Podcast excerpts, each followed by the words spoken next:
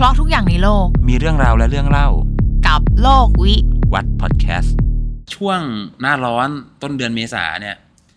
ทั่วประเทศจะมีอีเวนต์อย่างหนึ่ง เป็น festival เลย ที่ชายไทยทุกคนต่างรอคอย สงกรานต์เพราะได้ปะแป้งขาวสาว ใช่เพราะได้ปะเอ๊ะนิดนึง นิดนึง ย้อนก่อนสงกรารสักสิบกว่าวัน เกณฑ์ทหาร เกณฑ์ทหารใช่ คือมันมีกฎหมายอยู่ข้อหนึ่งของไทยเนี่ยแหละ ที่บอกว่าชายไทยทุกคนต้องเป็นทหาร เพราะฉะนั้นถึงหนึ่งปีปุ๊บ ชายไทยหลายคนที่อาจจะไม่ได้เรียนรอดอก็จะต้องไปทำการจับใบดำใบแดงเป็นทหารกันเจ๊อยากรู้ว่าการเกณฑ์ทหารนะมีมาตั้งแต่เมื่อไหร่ การเกณฑ์ทหารมีมาตั้งแต่รัชกาลที่ 5จำไว้นะ เกณฑ์ทหาร ใช้คำนี้เกณฑ์ทหาร แบบปัจจุบันที่เราเห็นเลย ก่อนหน้านั้นสมัยพระเจ้ากรุงธนอยุธยาสุโขทัยอะไรพวกเนี้ยไม่มีการเกณฑ์ทหารแบบนี้ แต่มีการเกณฑ์ไพร่พลในรูปแบบโบราณ ซึ่งเนื้อหาสาระวิธีการต่างๆ ต่างจากการเกณฑ์ทหารหมดเลย แต่ก็คือไพร่พลพวกเนี้ยคือไพร่พลที่ไปลบที่เราเห็นในหนังในไปละคทำรหน้าที่เป็นทหารถือดาบสองมือออกประจันบานกับข้าศึกแล้วมีการดูแลบ้านเจ้านายอะไรเหมือนสมัยนี้ไหมเดี๋ยวไปฟังกันในเนื้อดีกว่าอ่าโอเคคือสมัยก่อนเนี่ยบ้านเมืองเราเนี่ยจะสมัยสุขโขทัยอยุธยาธนบุรีอะไรก็ตาม หรือแม้กระทั่งก่อนยุครัชกาลที่ 5 เนี่ย เราเรียนวิชาประวัติศาสตร์ เราดูหนังพีเรียด เราดูละครประวัติศาสตร์ สิ่งหนึ่งที่ต้องเกิดขึ้นคือการทำสงคราม ลบพุ่งกัน สมัยนั้นก็ใช้ดาบใช้หอกใช้ปืนอะไรพวกนี้แหละ มันจำเป็นต้องมีการใช้คนเนี่ยออกไปรบเขาก็จะมีการให้คนที่เป็นชาวบ้านธรรมดาเนี่ยแหละ เกณฑ์กันไปรบต่างๆ นานา ซึ่งมันจะเป็นหลักฐานชัดเจนมากเลยสมัยอยุธยา สมัยอยุธยาเราต้องเรียนหนังสือวิชาประวัติศาสตร์ เคยได้ยินชื่อพระมหากษัตริย์องค์หนึ่งชื่อ พระบรมไตรโลกนาถ อ่า คนนี้ชื่อนี้ได้ยินบ่อยมาก ได้ยินบ่อยใช่ไหมพระบรมไตรโลกนาถเนี่ยท่านปฏิรูปการปกครองอยุธยาหลายอย่าง แต่คนทั่วไปรู้จักท่านน้อย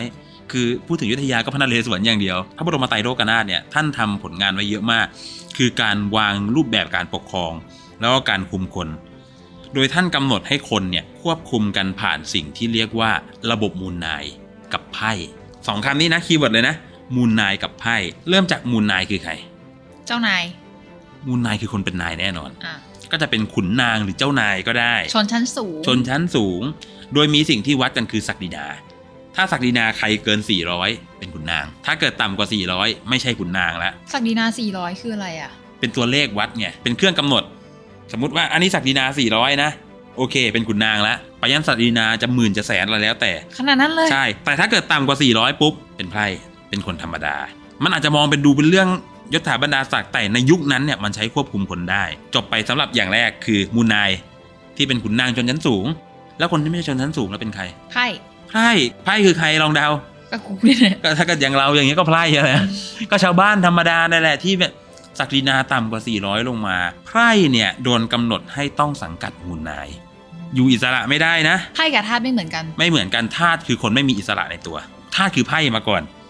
โดนขายตัวให้เป็นทาสนึกออกไหมอะขายตัวให้กับเจ้านายเป็นทาสไม่มีอิสระในชีวิตตัวเองไพ่ก็คือชนชั้นคนปกติ คือคนปกติทั่วไปธรรมดาสามัญทั่วแต่ไปแค่อะว่าต้องถูกเกณฑ์ ถูกเกณฑ์ ใช่โดยระบบการเกณฑ์เป็นอย่างนี้ไพร่ทุกคนเนี่ยต้องสังกัดมูลนายอะสมมุตินายจิรวัตรอายุครบ 18 ปี ต้องไปขึ้นทะเบียนแล้วอายุอยู่ถึงเกณฑ์แล้วนะ อยู่ต้องมาสังกัดมูลนายนะ ไปถึงสังกัดกับคุณหลวงไม่ตี ชื่อสมมุติไม่มีตัวจริง เขาจะสังกัดยังไงอะข้อมือมาทำการที่เรียกว่าสักเลข บอกว่านายจิรวัตรบุตรนายนั้นนายนี้ สังเดี๋ยวกันะดมึงสักยาวขนาดนั้นเลยเหรอสักสักบอกสังกัดโอ้ทำให้เป็นคนที่ถูกต้องตามกฎหมายแล้วคราวเนี้ย เหมือนบัตรประชาชน เหมือนบัตรประชาชนใช่ว่ามีสังกัดนะ มีสังกัดแล้วแสดงว่าเป็นคนที่ถูกกฎหมาย จะทำธุระติดต่อราชการจะขึ้นลงขึ้นศาลเอาข้อมือให้เขาดู อืผมเป็นคนถูกกฎหมาย อ่าพอสังกัดแล้วไงไงต่อ พอสังกัดแล้วก็จะต้องไปทำงานให้มูลนายทำงานให้มูลนายหลักๆ เลยคืออะไร เวลาบ้านเมืองมันเกิดศึกสงครามอะพระเจ้าแผ่นดินจะสั่งอ่าคุณหลวงคนนั้นภรรยานั้น หมื่นนี้คุมทหารออกไปรบกับข้าศึก เขาจะเอาทหารที่ไหนล่ะมูลนายอะไพร่ทั้งหลายในสังกัดตัวเองตามนายออกไปรบอืมแล้วคิดว่าสภาพมันจะเป็นยังไงเวลารบอะคือคนธรรมดาเลยที่เดือนหนึ่งอยู่บ้านเดือนนึงรับใช้นายไม่ได้ฝึกอาวุธไม่ได้อะไรเลย ติดตามนายถืออาวุธออกไปรบ แล้วต้องทำไปจนถึงอายุเท่าไหร่อะ เอ่อหกสิบจริงปะเนี่ย จริง ก็แทบจะตลอดชีวิตเลยนะ ก็แทบจะตลอดชีวิตเลยไพ่ต้องเข้าเดือนออกเดือนอย่างนี้ แต่คือคนสมัยก่อนเขาก็ไม่รู้สึกอะไรมากอะก็ก็เขาโตมาอย่างนี้เขาเจอมาแบบเนี้ยก็เหมือนแบบเดือนหนึ่งอะใช้ชีวิตมีความสุขอยู่กับใช่ครอบครัวอีกเดือนหนึ่งก็ต้องแบบไปลุ้นเอาถ้ามีชีวิตรอดกลับมาได้กลับมาอยู่ใช่อย่างเงี้ยสลับไปอย่างเงี้ยจนจนอายุบางหกคสิรั้บงโหดร้ายถึงขั้นที่ว่าเสื้อผ้าเครื่องนุ่งห่มอาหารการกินยารักษาโรคอยู่เตรียมไปเองนายก็ไม่ได้มีเลี้ยงนะ อะไรแบบเนี้ยถ้ามันเป็นยามศึกสงครามก็ตามนายออกไปรบ อาวุธมันก็ไม่ได้ฝึกกันมากเท่าไหร่อะแทบจะไม่ได้ฝึกเลยด้วยซ้ำใช่ แต่อย่าลืมว่าการรบในยุคนั้นน่ะ มันใช้หอกใช้ดาบอืมมันก็อาจจะไม่มีปัญหามากนัก ซึ่งถามว่าไพ่เดือดร้อนไหมก็อเดือยู่ดกันร้อนได้อยู่แล้วละมึงมึงเอ้ามึงถ้าเป็นในสมัยนี้มันอยู่ไม่ได้เด้อใช่ แต่ในยุคนั้นน่ะเขาก็คงยอมรับกันน่ะแล้วสมมติมันเคยมีคนหนีไหมเยอะอะหนีแล้วเป็นยังไง เขาไม่ฆ่าไม่แกล้งหรอกคนยุคนั้น เพราะว่าคนมันมีน้อยสมัยก่อนน่ะต้องการคุมกำลังคนไว้ให้มากที่สุด สมัยพระเจ้าอยู่หัวบรมโกศองค์ท้ายๆของอยุธยาแล้ว ท่านบอกว่าโอ้ไพร่หนีเยอะนะ ก็ส่งกรมการเมืองออกไปเกี้ยกล่อมรู้ว่าได้มาเท่าไหร่ ได้มาหมื่นกว่าคนหลุดออกไปเยอะมาก หรือยกกรณีสำคัญเลยศึกบางละจันตอนเราเรียนศึกบางละจันเรารู้เรื่องใช่ไหมว่าศึกบางละจันเนี่ยที่ครูสอนมาพม่ายกทัพมาชาวบ้าน รวมตัวกันต่อสู้โคตรยิ่งใหญ่เลย แต่เมื่อกี้เราพูดไปแล้วว่าคนทุกคนสังกัดมูลนาย พม่าล้อมยุทธยานึกภาพก่อน คนบางละจันไปทำอะไรที่นั่นทำไมไม่มาสังกัดมูลนายนั่นไม่ใช่ทหารอย่างหนึ่งด้วย แล้วก็หนี คือไพ่ที่หนีอะไม่มาช่วยอยุทธยาไปทำอะไรที่บางละจันก่อนนึกออกไหมนั่นคือการสะท้อนว่า คนบางละจันเขารักเพื่อนพ้อง รักบ้านเกิดตัวเอง เขาไม่ได้อยากโดนอยุทธยาปกครองในระบบไพ่อีกต่อไปแล้ว ระบบเนี้ยมันเริ่มสั่นคลอนมาเรื่อยๆเรื่อยๆตลอดปลดแอกสุดปลดแอกสุดๆ ก็เพราะส่งสารไปขออยุธยาว่าๆปืนใหญ่ขอปืนใหญ่หน่อยอยุธยา ใครจะให้ล่ะอ่าเฮ้ยอันนี้คืออีกมุมหนึ่งที่ไม่เคยรู้มาก่อนใช่เลยใครเนี่ยจะให้ตอนนั้นก็สงสัยว่าทำไมเขาใจร้ายจังวะไม่ส่งปืนใหญ่ไปให้ ใครจะให้ก่อนเออ เป็นเราเราก็ไม่ให้เราพูดเอตอรงๆ แต่ไม่ใช่ว่าบางอาจารย์ไม่ดีนะอืมเขาคือตัวอย่างนิสัยคนไทยเลย รักพวกพ้องรักบ้านเกิด เขาไม่ได้ผูกพันกับอยุธยาขนาดนั้น อันนี้เป็นเรื่องที่นักประวัติศาสตร์ทั่วไปเลยรู้แล้วว่ามันเป็นอย่างนี้ แต่ถ้าเกิดตำราเรียนกระทรวงอาจจะไม่ได้บอกเราอะว่ามันเป็นแบบนี้ เราพูดถึงหน้าที่ของไพ่เยอะมากเลยในช่วงการทำศึกสงคราม ยามว่างทำอะไรอะ อ่ามันก็มีช่วงที่ไม่ได้ลบเหมือนกันนี่มันก็ไม่ได้ลบกันทั้งกับปีสี่กชาติหรอกอย่างมากลบก็ได้แค่ก่อนก่อนหน้าน้ำเวลาที่เหลือก็ต้องก็ไปทำงานเหมือนเดิมนี่ไพ่เข้าเดือนออกเดือนอยู่แล้วแล้วทำอะไรอะนายให้ทำอะไรก็ทำไป ตักน้ำตำข้าวผ่าฟืนทำงานโยธาซ่อมหลังคาบ้านนายทำแบบนี้ก็ทำกันมาตลอด ก็คือเป็นมาตั้งแต่สมัยก่อนมีคำว่าเกณฑ์อาหารแล้ว เป็นตั้งแต่สมัยก่อนเกณฑ์ทหารแล้วอืมแล้วระบบเนี้ยมันหมดไปตั้งแต่เมื่อไหร่แล้ว ถึงจะเปลี่ยนมาเป็นการเกณฑ์อาหาร ระบบเนี้ยมันต้องเปลี่ยนเนี่ยมันเริ่มจากความสั่นคลอนก่อน อย่างที่บอกว่าสมัยอยุทธยาไพ่ก็เริ่มหลุดออกไปแล้ว หนีหนีมั่งอะไรมั่ง พอมาถึงยุคกรุงธนกับยุคต้นกรุงเทพเนี่ย เขายังใช้ระบบไพร่อยู่ ก็พยายามควบคุมมาแหละ แต่มันก็หลุดหลุดมั่งไม่หลุดมั่งอืมจนมาถึงสมัยรัชกาลที่สี่ เราทำสนธิสัญญากับต่างชาติฉบับหอย่านึ่งบอกนะว่าสนธิสัญญาบอริงใช่ รู้สึกว่ารายการโลกวิวัฒน์นี่พูดถึงรอห้ารอสี่สนไม่ธิต้อสังญเรีญายนเบลลิงต้องเรียนมากูว่าจำได้ใช่ชื่อสนเดียวธิสัญญาเบลลิงเออใช่การทำสนธิสัญญาเบลลิงเนี่ยมันเป็นการทำให้ไทยเราต้องรู้จักชาติตะวันตกเยอะขึ้น ตะวันตกเริ่มเข้ามาติดต่อมากขึ้น เป็นยุคที่เราเริ่มพัฒนาประเทศ ใช่ศัตรูคนใหม่ของไทย หรือสิ่งที่จะคุกคามไทยต่อไป ไม่ใช่พม่าถือดาบ ไม่ใช่กองทัพขอบที่ถือหอก แต่มันกลายเป็นฝรั่งที่ขี่เรือปืนไฟมา มันเริ่มน่ากลัวแล้วกษัตริย์ไทยยุคนั้นก็เริ่มรู้ตัวแล้วว่าเอกองทัพต้องปฏิรูปนะ แต่อย่างว่าระบบไพร่มันก็ไม่ได้คนดีๆมาเป็นทหารสักเท่าไหร่ เพราะอย่างนี้มีเรื่องอย่างนี้ตั้งใจนะ เรื่องมันเกิดจากว่าต้นรัชกาลที่ 5 แล้วเกิดกบฏห่อในยุคนั้นเนี่ยเขามีการให้เสียเงินแทนการไปเป็นไพร่แล้ว ก็คือเรียกว่าไพร่สวย ซึ่งก็มีมาเรื่อยแล้วคนเป็นลบก็น้อยลงอะดิๆมันเป็นประเด็นว่า คนมีสตางค์มีเงินจ่ายสวย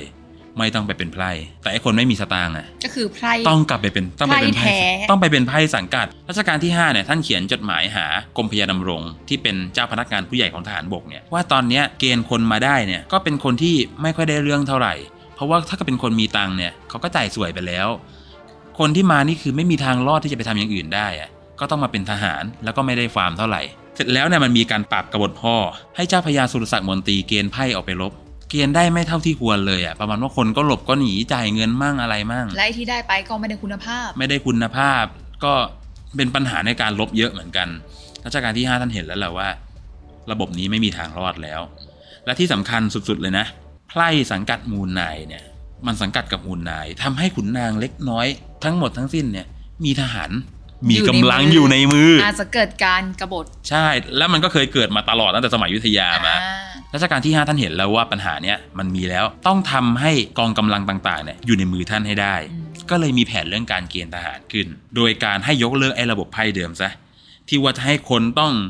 มาขึ้นทะเบียนตั้งแต่อายุ 18 เป็นไปยันอายุ 60 ต้องเข้าเดือนต้องออกเดือนต่างๆเนี่ยท่านให้ยกเลิกแล้วออกพระราชบัญญัติลักษณะเกณฑ์ทหาร ในเนื้อหาเนี่ยก็จะบอกว่าเมื่อชายไทยอายุถึงเกณฑ์เนี่ย ต้องไปขึ้นทะเบียนทหารอืมแล้วรับราชการทหารตามเวลาที่ท่านกำหนดไว้ เมื่อพ้นแล้วให้ปลดประจำการกลับไปใช้ชีวิตปกติเลย ไม่ต้องมาผูกพันในการเป็นไพร่เหมือนในอดีตอีกก็จบจบกันไปจบจบกันไปเท่านั้นเองเพราะยุคนั้นเศรษฐกิจมันก็บูมด้วยท่านก็ต้องการคนว่าเฮ้ยไปทำอย่างอื่นเถอะอะไรแบบเนี้ยนั่นคือจุดเริ่มต้นของการเกณฑ์ทหาร แบบปัจจุบัน ซึ่งมันวิวัฒนาการจากร5นั่นแหละมาเป็นแบบเรื่อยๆในปัจจุบัน เพราะฉะนั้นแล้วการเกณฑ์ทหารจุดเริ่มต้นของมันเป็นสิ่งที่ดีอืมเพราะมันเป็นการปลดแอกคนน่ะม ออกจากระบบการควบคุมแบบไพร่แบบเดิมเนี่ยอ่าให้กลายเป็นทหารที่มีเวลาแน่นอนอะว่ารับราชการเท่านี้ แล้วปลดไปเป็นคนปกติใช้ชีวิตทั่วไปอ่าอันนี้คือความเป็นมา คือพอรห้าเนี่ยออกกฎหมายเกณฑ์ทหารแล้วใช่ไหมท่านก็ปฏิรูปกองทัพขนาดใหญ่เลยอืมเพื่อรองรับการพัฒนาในรูปแบบใหม่เนี่ยก็ให้สั่งอาวุธดีๆเข้ามาใช้ทหารที่เกณฑ์เข้ามาเนี่ยก็ให้ฝึกให้เป็นระบบ แล้วก็ตั้งโรงเรียนในร้อยโรงเรียนในสิบผลิตนายทหารด้วยโรงเรียนในร้อยมีตั้งแต่ตอนนั้นแล้วเหรอใช่ โรงเรียนในร้อยเลยได้ชื่อว่าโรงเรียนในร้อยพระจุลจอมเกล้าหรือโรงเรียนในร้อยจปรเพราะท่านเป็นผู้ก่อตั้ง ท่านก็ตั้งโรงเรียนในร้อยโรงเรียนในสิบโรงเรียนในเรือต่างๆเนี่ยเพื่อผลิตทหารออกมา มันทำให้ทหารในยุครห้ากลายเป็นทหารอาชีพ แบบสากล แบบที่ทั่วโลกยอมรับว่าเนี่ยทหารเนี่ย soldier army ไม่ใช่ไพร่เหมือนเมื่อก่อนแล้ว นี่คือสิ่งที่เปลี่ยนแปลงในสมัยรห้าแกรนทั่วแผ่นดินจริง ๆ คือต้องเล่า ย้อนความก่อนว่ามันมีอยู่ EP หนึ่งที่เราสองคนอะคุยกันเรื่องแบบแม่นาคอะไรเงี้ย แล้วมันมีการพูดถึงในยุคสมัยที่พ่อมากไปเกณฑ์ทหาร แล้วก็มีหลายคอมเมนต์เลยที่บอกว่าตอนนั้นไม่ใช่ทหารนี่ครับ ตอนนั้นเป็นเกณฑ์ไพ่พลหรือตอนนั้นมีทหาร หรือตอนนั้นเป็นไพ่พลสรุปมันยังไงข้อมูลกระแสหลักเนี่ยเชื่อว่าพ่อมากเนี่ยมีชีวิตอยู่ช่วงต้นรัชกาลที่ 5 เชื่อว่าเป็นการโดนเกณฑ์ไพ่พลในระบบโบราณมากกว่า ไม่ใช่การเกณฑ์ทหารในอดีต เพราะว่าไอ้กฎหมายเกณฑ์ทหารเนี่ยมันออกไปราชการแล้ว เพราะฉะนั้นพ่อมากไม่ได้โดนเกณฑ์ทหาร อาจจะเป็นการเกณฑ์ไพร่พลแบบโบราณอีกข้อมูลหนึ่งที่เชื่อกันเป็นกระแสหลักว่า พ่อมากกับแม่นาคเนี่ยเคยเจอสมเด็จพระพุทธจารย์โตอืมเป็นช่วงต้นรัชกาลที่ 5 เหมือนกันเพราะท่านมรณภาพต้นรัชกาลที่ 5 หมายความว่าพ่อมากเนี่ยไม่ได้โดนเกณฑ์ทหารด้วยระบบใหม่ ยังเป็นการเกณฑ์ไพร่พลแบบเดิมอยู่ ซึ่งก็สรุปได้ว่าทหารเกณฑ์อะไม่ได้มีมานานในตั้งแต่สมัยพ่อมากใช่ในสมัยนั้นยังเป็นการเกณฑ์ไพร่พลอยู่จากการสันนิษฐานจากหลักฐานที่มีอยู่ ใช่ เพราะว่าการเกณฑ์ทหารจำไว้ว่าปลายรัชกาลที่5ลงมาใช่ค่ะในเรื่องการจับใบดำใบแดงเนี่ย เราจะเห็นมีดราม่าทุกปีกับเรื่องที่แบบบางคนอะจับได้ใบแดงแล้วเหมือนชีวิตแบบสูญเสีย โอกาสโอกาสเออหลาย ๆ อย่างไปอะไรอย่างเงี้ย คือมันสามารถเตรียมตัวล่วงหน้า ก่อนหนานั้นได้อาอย่างการเรียนรอดออะไรเงี้ย แต่เราก็ต้องบอกก่อนว่า บางคนมันก็มีข้อจำกัดบางอย่าง แต่สุดท้ายจริง ๆอะถ้ามันเป็นกฎหมายอยู่เนี่ยอืมเราก็ต้องปฏิบัติตามกฎหมายนั้นอืม เพราะว่าถ้าไม่ทำมันก็ผิดกฎหมายอะแหละตรใช่งๆ แล้วก็จะมีคนยกเคสหนึ่งบงบงๆนิดหนึ่งอันเนี้ยกล้าพูดเลย อะไรจำได้ไหมเกาหลี เกาหลี ที่เวลาคนเกาหลีใต้ทำไมต้องเป็นทุกคนไม่ต้องเกณฑ์น่ะต้องทำความเข้าใจก่อนนะว่า เกาหลีเนี่ยทุกวันนี้ประเทศเขายังอยู่ในสภาวะสงครามใช่ระหว่างเหนือกับใต้เขามีปัญหาที่ชายแดนกัน สงครามเกาหลีเมื่อหลายสิบปีก่อน ยังไม่ได้ยุติในความเป็นจริงแล้วแค่หยุดยิง แต่ยังไม่ได้ประกาศยุติสงครามกัน เพราะฉะนั้น คนเกาหลีเขาเลยต้องเตรียมกองทัพไว้ให้พร้อมเผื่อเกิดอะไรขึ้น ซึ่งมันก็มีปัญหามาเรื่อยๆที่เราดูในข่าว เดี๋ยวทดลองนิวเคลียร์กันอีกแล้ว เดี๋ยวยิงขีปนาวุธกันอีกแล้ว นั่นคือความจำเป็นของประเทศเขาที่จำเป็นจะต้องเตรียมพร้อมไว้นะ อย่างของไทยเองเนี่ยพูดแบบไม่โลกสวยเลยนะแล้วก็ไม่ดราม่าของไทยเกณฑ์ไปแล้ว ตอนนี้ไม่ได้มีสงครามทหารเกณฑ์ทำอะไร ตอบงี้แล้วกันว่าทำอะไรไม่รู้นะนึกถึงละครผู้กองยอดรักแล้วกันอืมก็ ช่วยคุณนายทำนั่นทำนี่งานบ้านจิปาถะขายขนมขนมก็ทำอะไรเงี้ยซึ่งเรื่องจริงเป็นไงไม่รู้เรื่องจริงก็ไม่ได้บอกนะ อันนี้แค่บอกว่าในละครเป็นแบบนั้นเราดูจากละครนะเนาะใช่แล้วก็อีกประเด็นหนึ่งที่คนบอกว่าอืมเกณฑ์ไปทำไมสมัยนี้ไม่ได้มีลบแล้ว มันก็ยังมีการประทะกันทางชายแดนเกี่ยวกับเรื่องความมั่นคงอะไรเรื่อยๆอยู่อืมตลอดมาเหมือนกัน เราคิดว่าถ้าจัดการมันให้ดีเนี่ย มันก็ไม่มีปัญหาหรอกสงคราม มันอาจจะเกิดขึ้นได้ การมีกำลังไว้ก็ดี แต่อยู่ที่วิกวิธีการจัดการของมันมากกว่า แล้วลองดูตัวอย่างประเทศที่เขาไม่มีการเกณฑ์ทหาร แต่ใช้ระบบสมัครใจ อย่างสหรัฐอเมริกาเนี่ยเขาเป็นประเทศที่เรียกว่าแสนยานุภาพทางทหารเนี่ยเขาเป็นเบอร์ต้นๆของโลกเลย แต่เขาไม่มีการเกณฑ์ทหารนะเขาใช้ระบบความสมัครใจให้คนเข้าไปในนั้น แลกกับสวัสดิการแลกกับสิทธิต่างๆ ที่มันดีคนก็อยากจะเข้าไป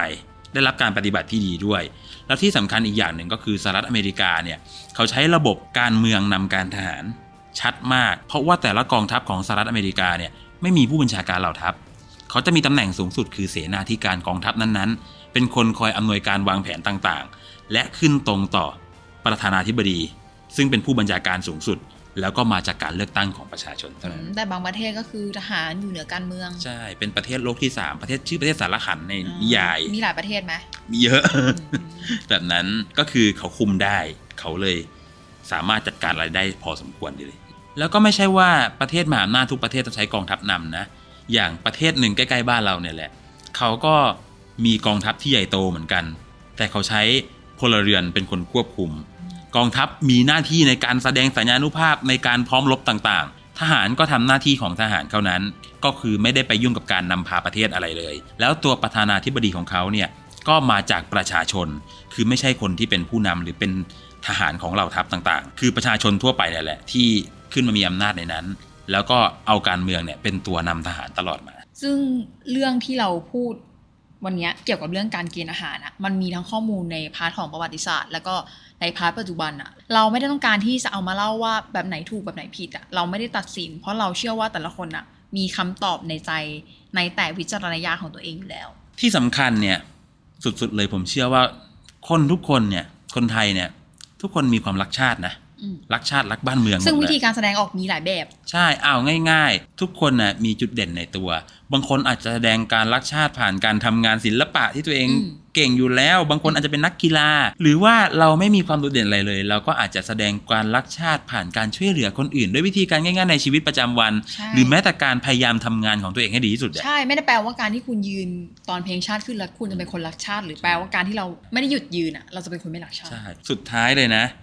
อย่าให้ใครกลุ่มใดกลุ่มหนึ่งเนี่ยเข้าไปผูกขาดเอาคำว่ารักชาติไว้ด้วยวิธีเดียวหรือ2อสามวิธีของพวกเขาเท่านั้น ทุกคนรักชาติได้เหมือนกันหมด และมีวิธีเป็นร้อยเป็นพันในการแสดงความรักชาติออกมา ใช่ค่ะ และนี่ก็คือโลกวิวัดพอดแคสต์